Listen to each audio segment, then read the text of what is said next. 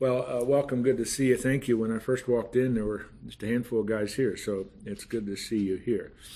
Now, I've given you two handouts. Uh, the one has a front and back to it, but if you can just set those aside for a little bit, we'll get to them in just a minute. And if you did not get those, they're over here on this table, at the corner of this table, if uh, to make sure that you're all, because we'll be getting to those before the hour is up, uh, just to alert you to it. Let's kind of review. Anyway, uh, just to review, uh, the author of Hebrews, we do not know who it is. There's just no consensus on that. He doesn't identify himself. We do know he's writing to uh, Jews uh, of the first century who have become Christians. They've embraced Jesus as their Messiah. However, and this is very clear, they are struggling with uh, doing away with all of their past traditions and practices as Jews. As a matter of fact, it seems as if some of them are, are confused about all of this and even considering going back into Judaism, uh, at least partially. And the author wants them to make a decisive break with Judaism, the law, circumcision, the sacrifices, as having anything to do with their relationship with Christ. And the key, you'll see it here, the key word that is throughout the book is press on, endure, go forward, uh, and not go backward, uh, and so on.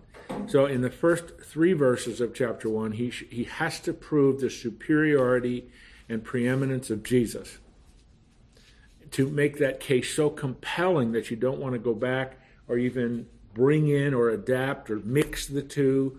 You must make a decisive break because of who Jesus is and what he's done. First three verses of chapter 1, Jesus is the superior revelation, the last and final revelation of God. Uh, the rest of chapter 1, he is superior to, uh, to the angels, and he, he develops that uh, so critically and so wonderfully as you, as you know.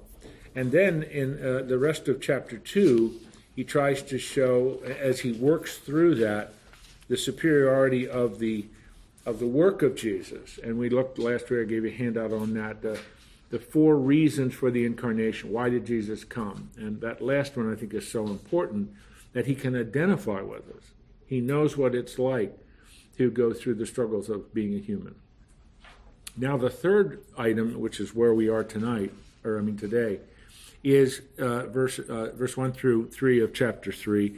Jesus is superior to Moses. Now, let's ask a question why would that be important? I mean, probably for most of you sitting here in 2019, to try to prove the preeminence of Jesus over Moses would, well, okay, but it's not that big of a deal. Why would it be such a big deal to the, to the recipients of this letter? Say again? Moses is the hero for the Jewish people. He is. Why? I mean, why is he preeminent in almost everything they think about their heritage, who they are, their identity, etc.? He taught them the law and delivered them out of Egypt. So, I mean, in, in a sense, in, in a very real sense, Judaism is centered on Moses, not Abraham. Does that sentence make sense? They are children of Abraham. Abraham is the founder of them in terms of their ethnic identity as Hebrews, a word that's used there in Genesis. But Moses is really the key in terms of their history of their identity. He gave them the law, he delivered them out of Egypt, he liberated them. Because under Moses, they became a nation with the Constitution, the law, and uh, almost, as you know, Moses sinned and was not allowed to go into the promised land, but on the verge of also giving them uh, the land, which Joshua then did. So, what the author has to do is still keep Moses as important, but show that Jesus is preeminent to Moses. So, look at verse um, 1, and it's really the first uh, three, three or four verses, and then he's going to do a comparison between Moses and Jesus, and then he's going to move into another area, the area of rest, which it's going to take quite a bit for us to talk about. Therefore, holy brothers, You who share in heavenly calling, consider Jesus the apostle and high priest of our confession. We went through some of that last week. I want to just quickly address this important holy brothers. You have the family language, the language that these Jewish Christians are in the family of God who share in the heavenly calling. This is this new order that Jesus initiates or inaugurates or brings about. Consider Jesus, and we talked about this, these three identifying words apostle and high priest of our confession. The word confession means the belief system, what we believe, who was faithful to him who appointed him, just as Moses was also faithful in all of God's house. Okay, so now he is making a comparison. Both Moses and Jesus are faithful in what God wanted them him to do. Moses to do, Jesus to do. Continuing. Verse 3 For Jesus has been counted worthy of more glory than Moses. Compares them in terms of their faithfulness, doing what God wanted them to do. But Jesus is far superior to Moses. He deserves more glory. Why? As much more glory as the builder of a house has more honor than the house itself, which is almost like duh. You know, Kiewit gets all the honor for building a house or a gym or a bank building than the bank building itself. I mean, that, that's what he's saying. It's kind of silly, but that's what he's saying. But when he says house, what does he mean by house? God's house. People. Okay, he's referring to people, not to a structure with you know steel beams and concrete and all that. He's referring to God's people. And it would be, first of all, Israel, the children of Israel.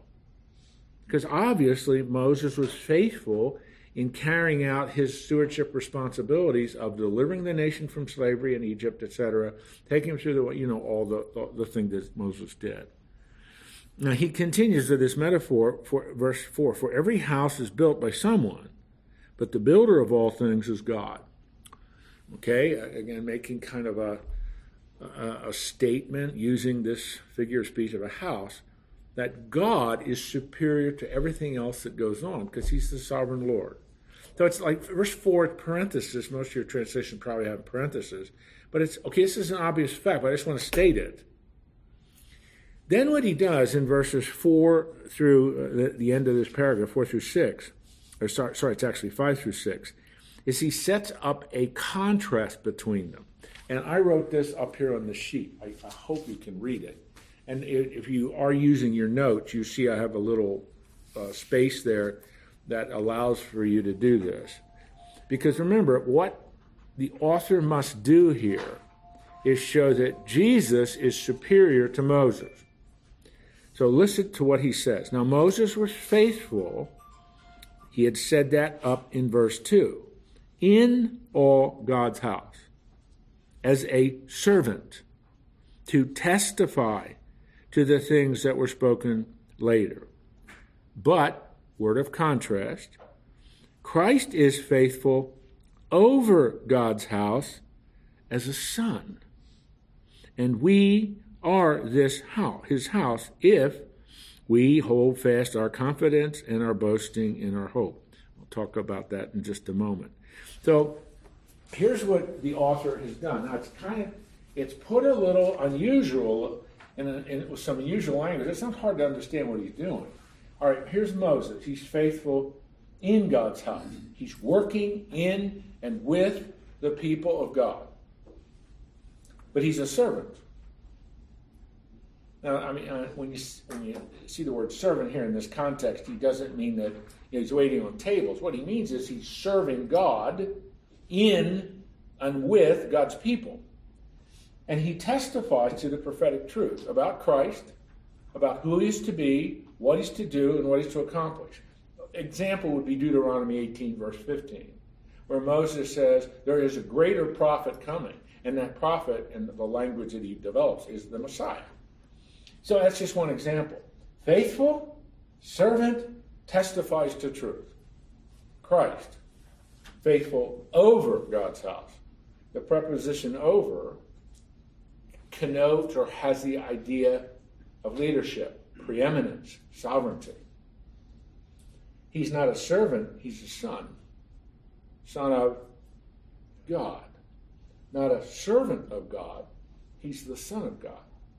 And he fulfills all of that prophetic truth.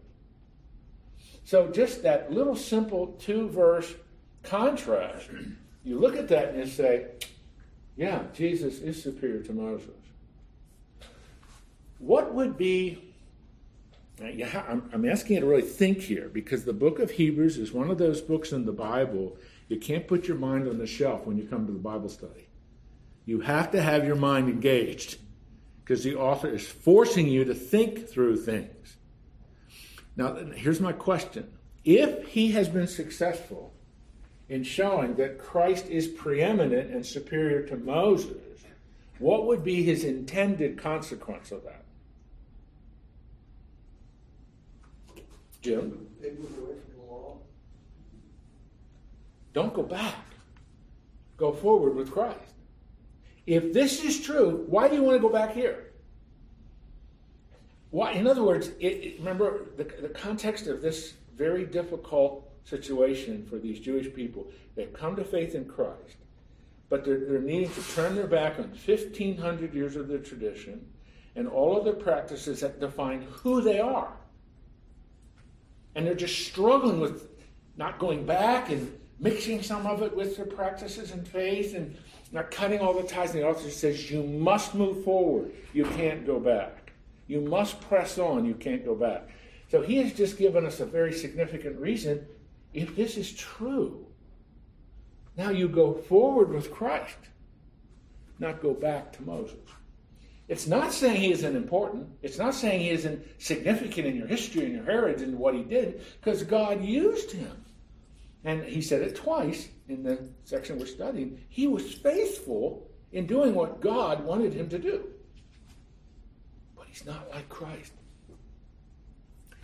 And today, even for, uh, and, and I think I can make this application, maybe not so much a Reformed Jew, but for an Orthodox Jew in 2019, this is an important contrast.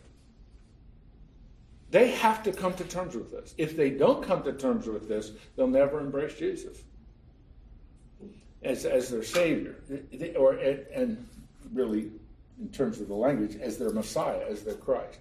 So the author very cleverly, and that maybe not the right way to say that, very shrewdly in terms of his argument, must set up this contrast between Moses and Christ so that they come to the conclusion he is preeminent, therefore I'm going to go forward. I'm going to keep going forward with my faith in Christ. Instead of struggling with going back and dabbling in some of the remaining elements of Judaism, and he wants them to make a decisive, clear break. Does that make sense? Mm-hmm. That's why this, this little section is here. It doesn't take long for him to show that. And there you see again the, the plea at the end to hold fast our confidence and boast our boasting in our hope. That's an unusual way to put it. We don't talk like that. Our confidence, our confidence in what? That Jesus is our Savior, is our Lord, is our Messiah, and we're not going back. And our, our boasting. Why use that term? I'm, I'm sure all of your translations have that. That's the best way to translate that. Are boasting boasting about what? God's chosen people, they have his law, they have his leaders. And, yeah, that's right. And eternal life. Yeah, and, and, and the hope is your eternal life. And which one of these figures guarantees that? Moses? No. Christ. So this is another, again, it's a little, a little hard because some of that are boasting, but maybe isn't as important to you, but for a Jewish person reading oh, I get that. Because, and, and I'm not saying this in an unkind way, but it, I've been around Jewish people a lot. I've been to Israel many, many times in my life, and they're a very proud people. They're very proud of their heritage. They're very proud of how God has preserved them through the ages, despite so much persecution and the great pogroms in Russia and the Holocaust in Germany and all that. They're very proud. And, in, and so it's in that sense. They read that, our boast, they'll get that. Yeah, I, I, I get that. I understand that. But our, our, our hope, the author is pleading with them. Now go forward. Don't go backward. Because it is all right for you to have a, a sense of, of strong heritage, being God's people, that He wanted you to be His, his missionaries to the world in the ancient world. And, and there's nothing wrong with feeling, but your hope is not in Moses. Your hope isn't going backwards. Your hope is going forward. Joe, I, you were going to raise your So many corollaries for contemporary Christians. I mean, I mean, could I say, for example, I grew up in a Methodist church, you know, Mhm. and I was taught this and that, and, or I'm from a Catholic background and we're the oldest church. And, you know, I mean, it's easy for us, I think, to look back on our lives and think of all the th- how we, all the good things we've done, perhaps, um, you know, organizations Mhm. we've been affiliated with. It really doesn't matter. What matters It's a relationship. is your relationship with Christ. That's it is. I think that's very applicable uh, in our our time in 2019. Uh, my heritage and my my history and all my allegiances are really really important, even though they're no longer proclaiming truth and no longer teaching truth. That's still important to me. And that's not what saves. That's not what's important heritage and legacy and all those are important words. There's nothing wrong with those words. But that's not where the future lies. Meaning with Christ.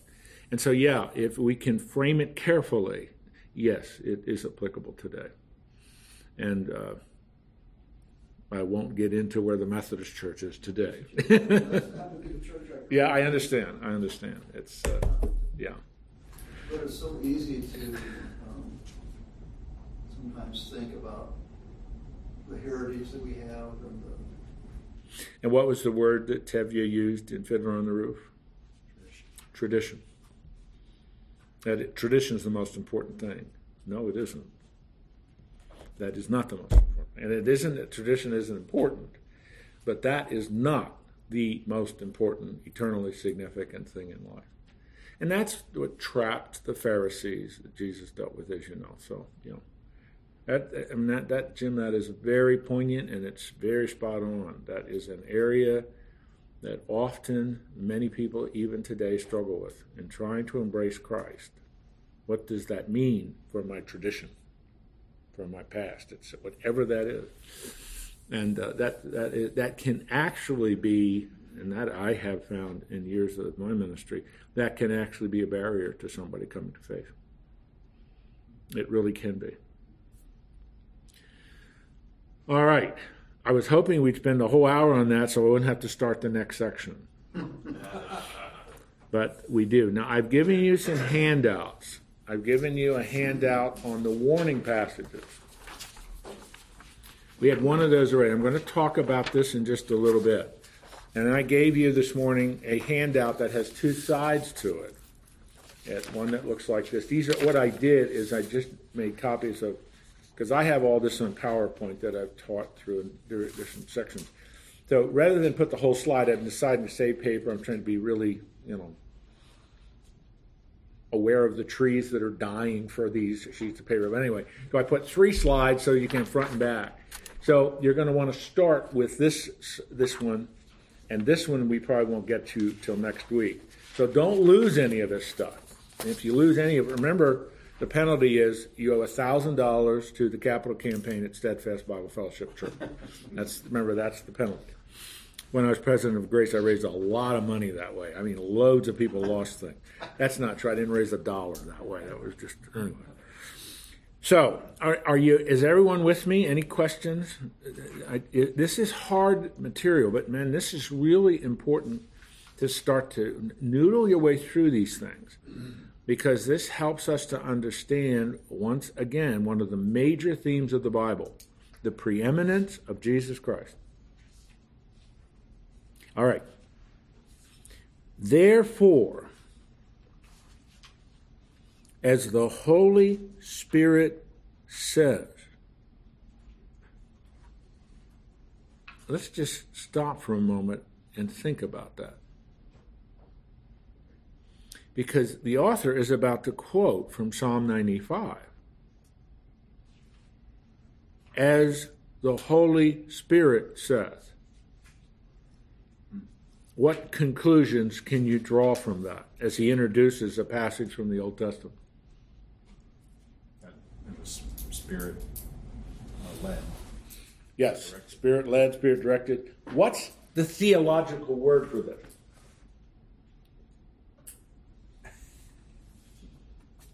Actually, I know some of you know, you just don't know you know. Or I know some of you know and you've forgotten. Which I'm telling you, at my age, to say I've forgotten is not an unusual thing to say. So I'm not saying that applies to any of you. But the word is inspiration. So, you know, I don't know if you write in your Bible, I don't know if you write in your notes, but in that verse, starting in, in the verse that I was reading from, verse 7, Which, which verse are we on? I'm on verse 7. Seven. Therefore, as the Holy Spirit says, here's just one of the, there are many, many, many of these. Here's just one of the passages in the Bible that argue for inspiration. That the Bible is an inspired book. And it relates to this, it, he's not quoting this, but he, it relates to what Paul says in 2 Timothy 3.16. All scripture is inspired. All scripture is breathed out by God. I mean, it's just this is an illustration of what 2 Timothy 3.16 is teaching. Now, I don't want to belabor this, but I was trying to anticipate a question, but it says, as the Holy Spirit says, and he's quoting from Psalm 95, and you would ask, why does it say that? So I'm anticipating all that. I answered it. Now we can move on. It's supposed to be a joke, but absolutely nobody got it. Today, remember, he's quoting from Psalm 95. Today, if you hear his voice, do not harden your hearts as in the rebellion on the day of testing in the wilderness, where your fathers put me to the test and saw my works for forty years. Therefore, I was provoked with that generation and said, They always go astray in their heart. They have not known my ways. And as I swore in my wrath, they shall not enter my rest. All right. What is the author doing here? He's going back into the Old Testament. He's drawing out an historical event in the history of Israel and using it to introduce a warning. So, as you read through this, as you read through this, in contrast to Moses, who was faithful, there was part of a generation that knew Moses that was not faithful. Right? Right. As the Holy Spirit says.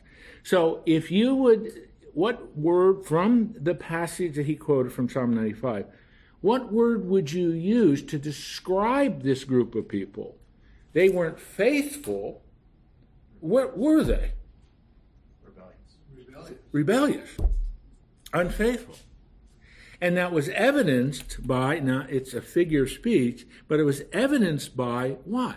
The hardness of their hearts. Do you see that in verse 8? The hardness of their heart. Now that's a figure of speech. But what does that mean if you have a hard heart? Not receptive to the things of God. It's like you have this enormous barrier set up and nothing can penetrate it, you know, so to speak. And so it's like the reason they were rebellious was because their heart was hard. And so it's it becomes an interesting figure of speech that keeps popping up through the scriptures. What could harden your heart against God? Now, we must, as it is with, with all these passages, he's talking to believers. These are believers who have come to faith in Christ, but they're struggling with the role of Judaism in their lives and all that stuff that we've talked about. So, what could harden your heart? Could your heart be hardened? It speaks in the Bible. Paul mentions this a number of times. Believers, you're, you don't let your heart be hardened. I'm, I'm kind of paraphrasing, but that, don't let that happen to you. Okay, how can that happen? No, that wasn't rhetorical. This is called class participation. But- But what could cause your heart to harden against God? When things happen to us that we think shouldn't happen. Okay? And we, we, we get ticked off at God and blame Him for it. What else? Misplaced values. Misplaced values, where you're adopting or internalizing the values of the world, not the values that are that are in God's word. And values shape behavior. And if you don't believe that, you're dead. I mean, that's very much what you value is going to determine how you act. What else? Pride. Yeah. And if you are spending absolutely no time reading His Word, you're not getting any, let, us again use a figure speech, you're not getting any spiritual food, spiritual nourishment. And so, I mean, this is one. This is what the author is doing, and so now turns because he we're setting up for the next warning passage. And what I've done here, and you'll you'll notice I have the arrow going downward, because what the author is trying to do as he goes through the book, he's going to have a teaching section, and he's going to have a warning passage. He's going to have another teaching section and a warning passage, and each one it gets more severe. And so we st- I'll go back and we'll review some of this in a moment. But in verse uh, first couple of verses of chapter two, short warning, but the believer begins to drift from the Word of God. They begin to neglect the Word of God. It's no longer important. It's no longer it's no longer the vital center of their lives. Something else is. And so here the author is setting us up and that's why this quotation from Psalm 95 is so important.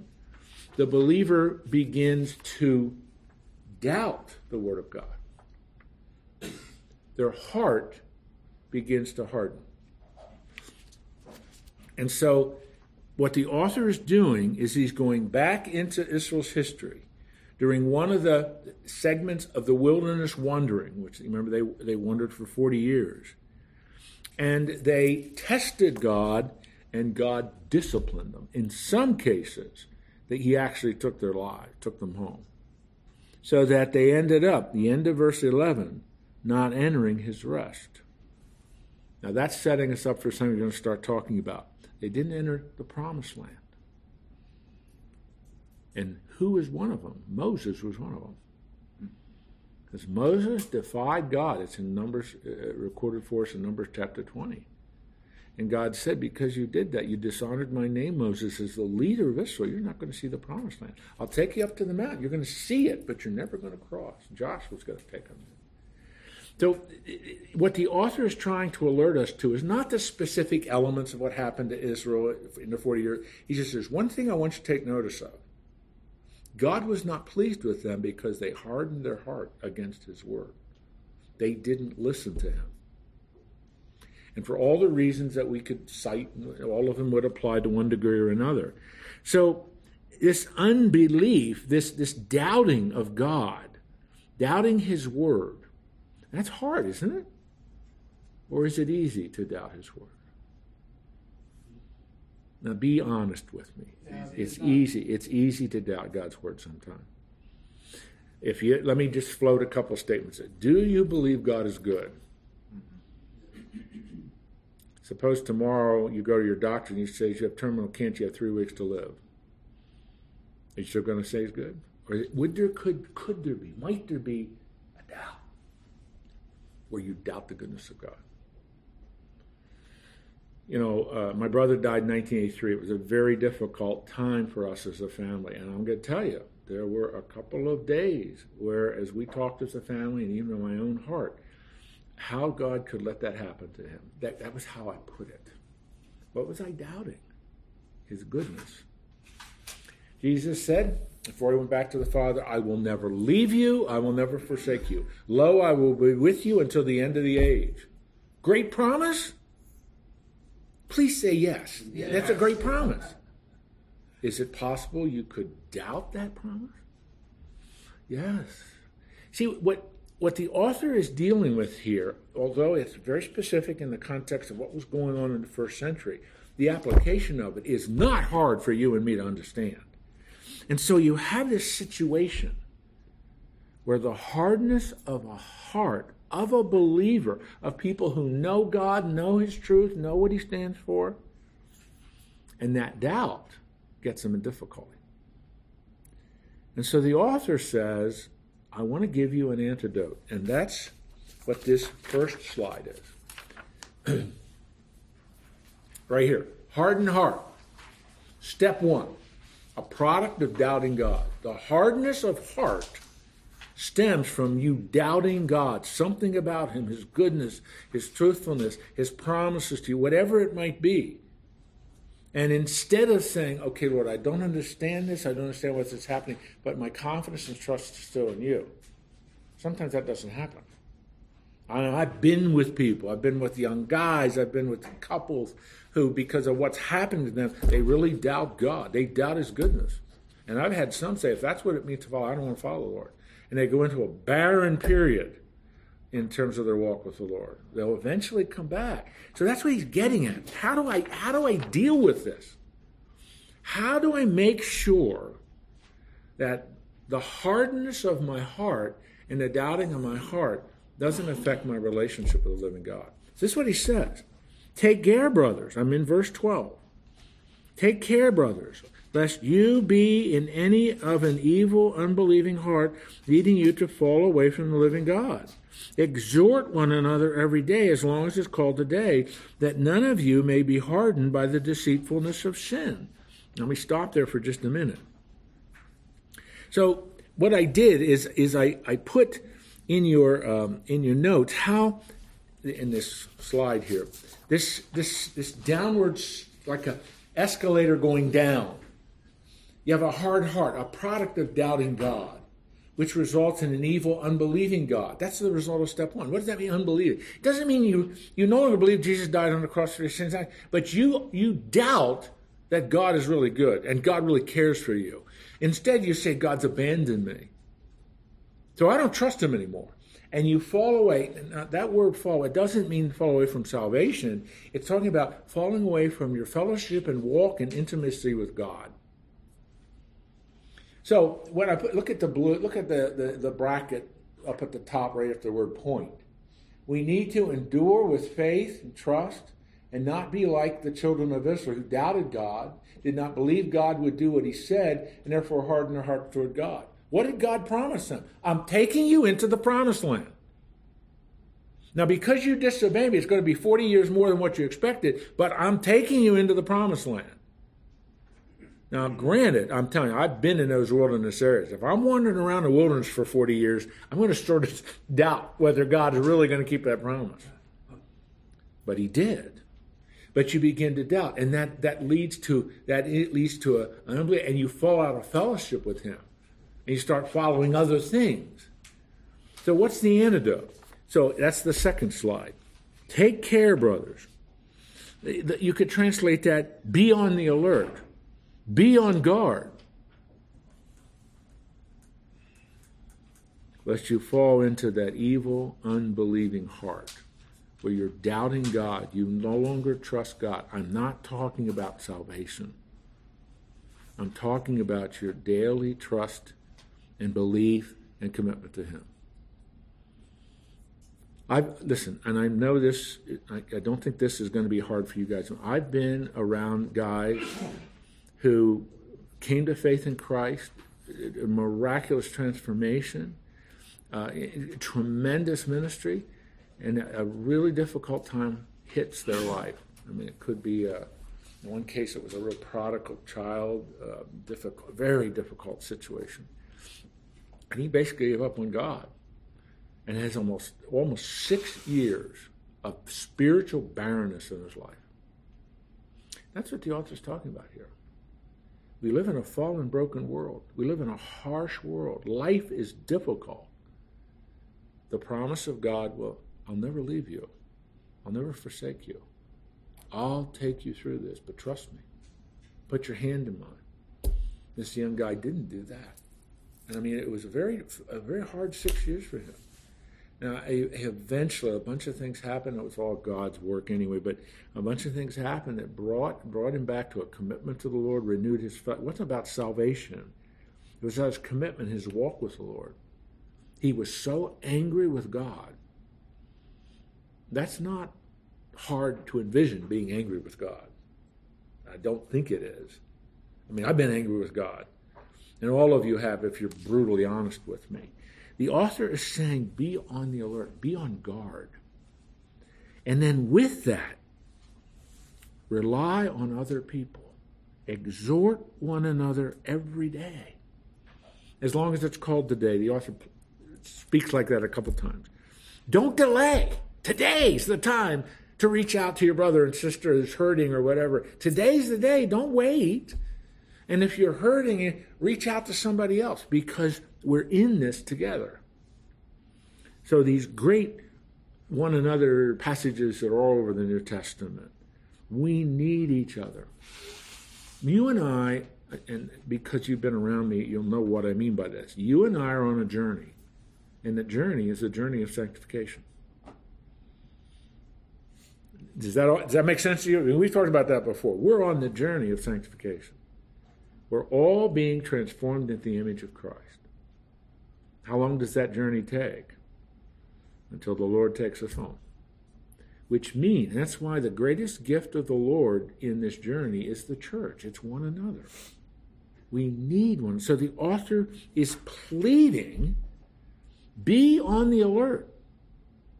When you start seeing the signs of doubt and hardness of heart, reach out. Get help. Look, I mean, you know, read the Word of God, get the help of others. I mean, don't let this happen. But it's up to you. So it's you begin to drift from the Word of God, and then you begin to doubt the Word of God. That God doubt what the Word says about God. Doubt His goodness. Doubt His care for you. Doubt, doubt His love for you. You're no longer looking at things through an eternal perspective. You're looking at things very much in a temporal, momentary perspective, which is very easy to do. And so the author, the author is pleading, don't let that happen.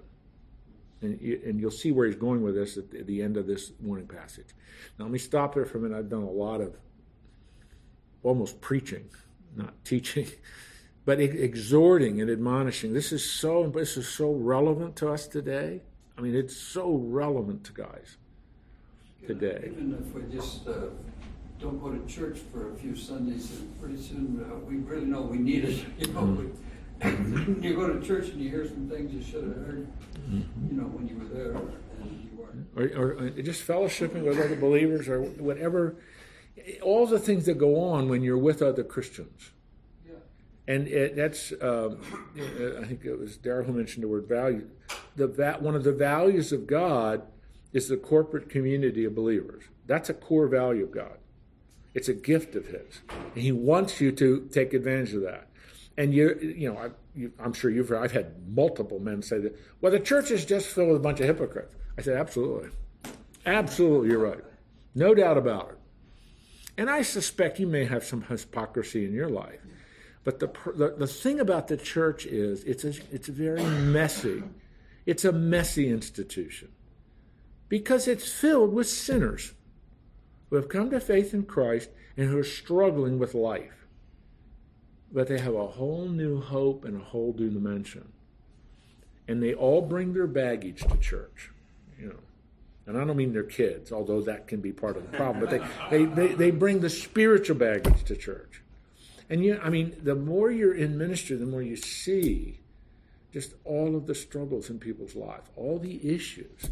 And so the author is saying, don't let those things lead to doubt and hardness of heart. Don't let that happen. and so the, the, the, the, counsel then is what he's going to say at the end of this section, starting in verse 14. Any other questions or comments? What specific rebellion is he in reference to? In, um, in verse 8, you mean, in terms of the history of Israel? Refer to that several times, but in, in verse, uh, it says, do not harden your heart. Yeah, in, like in verse 8. Rebellion, what specific- Yeah, this is in the rebellion. It's when the, the generation of Israelites that came out of Egypt did not listen to God. Take you in, and you know Joshua or Moses sent the guys into the land, and they came back. They're giants. That we'll never win. We're never. We're not going to do it. Let's go back to Egypt. That's the rebellion. They're not believing when God said, I'm taking you into the promised land. Canaan is yours. And 10 of the 12 said, We can't possibly do this. And everybody believed them, except for Josh and Caleb. We can do it because God is with us. So that's the rebellion, the nature of that rebellion. And it did lead to a, and, and that's why virtually all of that generation that came out of Egypt, almost everyone in that generation died. It's the next generation that goes into the promised land. Does that answer your question? Mm-hmm. Okay. I saw another hand. So the main question would be, how? How do you not doubt? What is it that, I mean, you just make a decision not to doubt, or you look at God's, I mean, the Israelites, I mean, they had a, a long history, they could look at that and see God's faithfulness. Hmm. I, I tell younger people many times that one of the benefits of being old is that you can look back and see all the circumstances you've experienced in life. And in the heart of the time, you can see how faithful God was in the, in the, with the perspective of time. But, so you're faced with a, a circumstance, so what, what, what advice would you give for someone to overcome doubt? First of all, I, I think it is important to reach a mutual conclusion that doubt is not necessarily evil or wrong. The issue is what am I going to do with this doubt? I mean, it is just reasonable for you and me as Christians, as brothers in Christ, as believers, to have points where it's reasonable for us to doubt God's goodness because of a circumstance. You know, you, you lost your wife, to, first wife, to cancer. I don't know. You and I never talked about specific, but I would imagine there were times when that was hard for you to still see God is good because of what your wife went through. And so, how do you get that resolved? That we have doubts is a given. It's what do you do with that? That's why the author says exhort one another. You part of part of what happens when you go and fellowship with other believers is you do begin to see I'm not the only one struggling with things, not the only one that has doubts in terms of just life. And how okay, you resolve that by, by making sure you keep reaffirming in your mind, in your heart, through reading God's word, through reading devotionals, through hearing that God is good, God is sovereign, His purposes are something I can trust in. Jim, I mean, there's no silver bullet to that. But if you try to resolve doubt on your own and, and never involve anyone else, it is very difficult, not impossible, but it's very difficult to do that. And so doubt uh, Os Guinness one time, he's a British evangelical leader, great, great writer. He wrote a book one time with a simple title, Doubt. And what Guinness does in that book is he says doubt is not something that's evil. Doubt is a common response that we have. That's what we do with that doubt. How do we resolve? I like to put it, how do we resolve that doubt? And so, I mean, I, there's no silver bullet to that, but that, that is part of how you have to start. That's why he says, take care, be on the alert. When you have a doubt about the goodness of God or his grace or his purpose, okay, that be on the alert. Now, what am I going to do with that? How, and that's why he says, exhort one another every day. The encouragement and and just just talking to someone sometimes really helps. And sharing life together with someone can really help. Sometimes somebody will pray with you. Mm-hmm. And help. Absolutely. Absolutely. So really, really important. I remember when the man was dying, I, this verse in Psalm says that God is good and does right. Mm. And for the life of me, I couldn't understand Mm. Mm. uh, Mm. But I just clung to that verse, Mm. That's great. Mm. knowing if I was doubtful or angry with God in the end, it was it would destroy my life. Mm. Really no Mm. And Jim, there are some guys that's exactly what it did. Their heart became so hard and so angry with God. I mean, it really it can so affect your life and so affect your future. And that's what the author is saying. Don't let that happen. There are lots of resources and ways in which, but you got to be on the alert. You, you- it's- and that's what that word means. You have to take responsibility for that. And what are you going to do with it? Um, um, well, yeah, I was going to go down a bunny trail, but I don't think I'm going to do that. All right, are there any other questions or comments? You- You're with me. More importantly, you're with the word here. Do you understand what the author's doing? He's trying. Step two in the downward spiral of spiritual defeat. You drift from the word. You're neglecting it.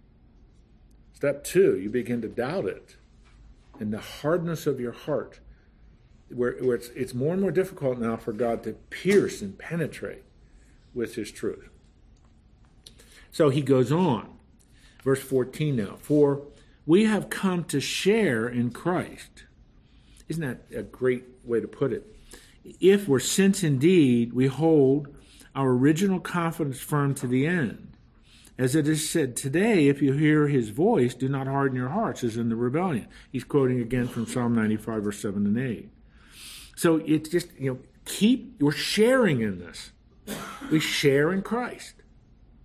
And we don't want to neglect our original confidence. We're going to keep that firm to the end. There is a word for this, and it's a word that's going to. I don't think it's it's occurred yet in the book of Hebrews, but it's going to be a, coming up. That word is perseverance. That word is perseverance. Persevere. What's another word for persevere? What's that? Struggling on. struggling on, endure, hang in there. I mean, all of those different ways of putting it. For verse 16, for who were those who heard and yet rebelled? Was it not all those who left Egypt, led by Moses? And with whom was he provoked for 40 years? Was it not those who sinned, whose bodies fell in the wilderness? And to whom did he swear that they would not enter his rest, meaning Canaan? Those who were disobedient. So we see they were unable to enter rest because of their unbelief, their doubt. Unbelief, not, not in believing God exists and what he's done and so on. It's that in, rephrase that, unwillingness to trust him unwillingness to hang in there. And you turn from your confidence and trust in God to either despair or trust in yourself. And it leads to, so you have these three questions where each one is obviously answered. Who were those who heard and rebelled? The people who left Egypt under Moses. With whom was he provoked for 40 years? Was it not those who sinned and whose bodies fell? God disciplined them. They didn't enter the rest, they didn't enter Canaan and so on. Therefore, I'm continuing now as we finish off the second warning passage. Therefore, while the promise of entering his rest still stands, let us fear lest any of you should seem to have failed to reach it. For the good for good news came to us justice to them, but the message they heard did not benefit them because they were not united by faith with those who listened. They're rebels. So he's introducing a word here. And you saw it in verse, you saw it much earlier when he quoted from Psalm 95. You see it in verse 1 of chapter 4, rest. And now you're going to see it in verse 3, rest. We've got to talk about that word. But before we talk about it and start to enter into the next major section, are there any any questions? Any other question? Do you understand the warning passage? All right. Now, what I um, we only have a few more minutes, but I want to I really want to lay this out. Do not lose this, because I'm going to refer to this about the next four weeks. Look at this. It's on the back side of the handout I gave. Uh, one of the handouts I gave you. It has at the top use of rest in quotation marks in Hebrews, and then I have a whole bunch of references.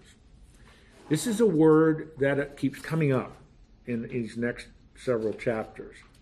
So, what I wanted to do, and I hope I don't lose you with this, but if you don't, if you don't think of these categories and ask yourself, and I'm going to help you a- answer that, ask yourself, which one of the rest is he referring to? Okay? So, you're still with me? Mm-hmm. When he uses the word rest, he could be referring to Sabbath rest the Sabbath. Shabbat in Hebrew, Shabbat means rest. So when God ceased his creation activities, this is a picture of the believer's uh, new covenant rest in Christ through salvation, the rest of salvation. Israel's rest in Canaan. When under Joshua they had conquered the land and began sell- settling into the land. This rest pictures the believer's present rest as we claim our inheritance in Christ, the rest of submission, and a future rest, the rest of heaven, being with God when the struggles with sin are over. So, what the author has done, listen very carefully to me. Israel, God is, uh, the author of Hebrews is going to say, the picture of Israel, ancient Israel's life, and its various rests, picture the rests that are available to you and me this side of the cross with Christ. Now, that sentence I just uttered is a long one. But in other words, the word rest is an important word in the Bible. You remember when Jesus, it's in Matthew 11, Jesus is talking, he's been talking to the Pharisees and all these guys, and he says, Now listen, come unto me, all you who are labor or heavy laden, burdened down, and I will give you Rest. rest. My yoke is easy, my burden is light. This is Jesus speaking. What is he talking about there? A good night's sleep? Come unto me, all you are heavy laden, and I will give you rest. No, it's not a good night's sleep. Rest from what? From the struggle with sin. I'm the solution to that. When the people of Israel uh, get the, the law at Mount Sinai, and one of the things that's developed in the law is Sabbath rest. Six days you labor, the seventh day you rest. What's the model for that? What's the pattern for that? Why, why does God want them to live that way? That's how he, that's how he did. That's how He did it. When He created the world, that's, that's the pattern. Six days, rest. So you, who are my people, you work seven day, six days, but the seventh day is Shabbat, the Sabbath. And that day is not like all the other days. It's a special day. There are lots and lots of things that are going to be a part of that day, but that but that day of Sabbath rest, Shabbat, is a sign that you're my people, that you're in this Mosaic covenant relationship with me. That's a really, really important way in which you think about organizing the pattern of your life. Six days, rest. Six days, rest. And so it's not just a rest of change in my physical labors and the schedule of my day, because that rest is physical rest, spiritual rest, spiritual renewal. Then you have, this is metaphorical, you have the rest that he referred to, the rest of going into Canaan. What does that mean, the rest of Canaan? Because when they go into Canaan, that, that's not rest. They're working hard. They're you know, rebuilding the cities that were destroyed. They're reorganizing the olive tree orchards and, and the land that's been devastated by war and so on. So they're not sitting around just drinking coffee. But it's the, now listen to me. It's the rest of a fulfilled promise. God promised them this land. And so Canaan rest is the rest of a fulfilled promise. And so that becomes for you and me, the, the, we come to faith in Christ, we experience that spiritual rest. Now there's that rest. He's promised it. It's the rest of fulfilled promise, but there's a great future rest. And that future rest is heaven. It's, it's heaven when everything changes. We have a whole new body, resurrected, glorified body, where there's no even thoughts about sin. Evil is completely eradicated. Our attitudes and our motives, man, that's rest. I don't know about you, but I cannot imagine what that's going to be like. I believe it with all my heart. That's one of the things that keeps me going. But, you know, I haven't experienced it yet, but I believe it. So it's this, this word rest that you're going to start seeing a lot in the book of Hebrews in these next couple of chapters. Keep keep this right here like this. So every time you come into class, pull out your Bible and put this right next to it. Does anyone not understand that instruction? Now, I know I'm being a little facetious, but I, I want you to understand, and I want to try to help you understand what is the author teaching us here, because it, it's a little hard.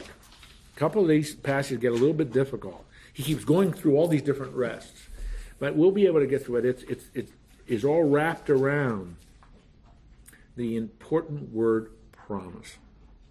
God's made promises. Can I rest in those promises? And so that's what we're going to hit next week. We'll start right away with verse um, 3, I suppose. Yeah, we'll start right away with verse 3 and just start to work through it. Whew. All right?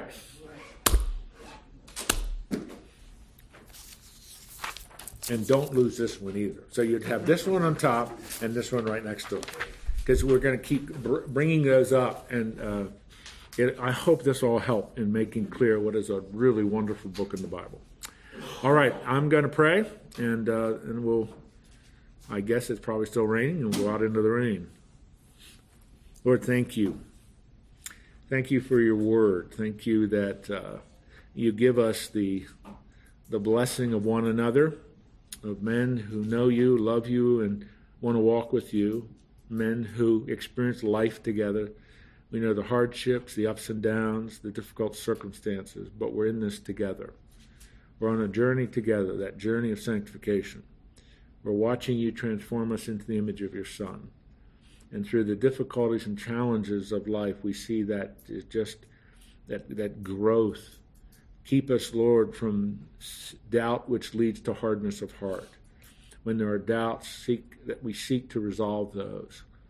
That the questions we might have, we, we seek to get answers if they're possible.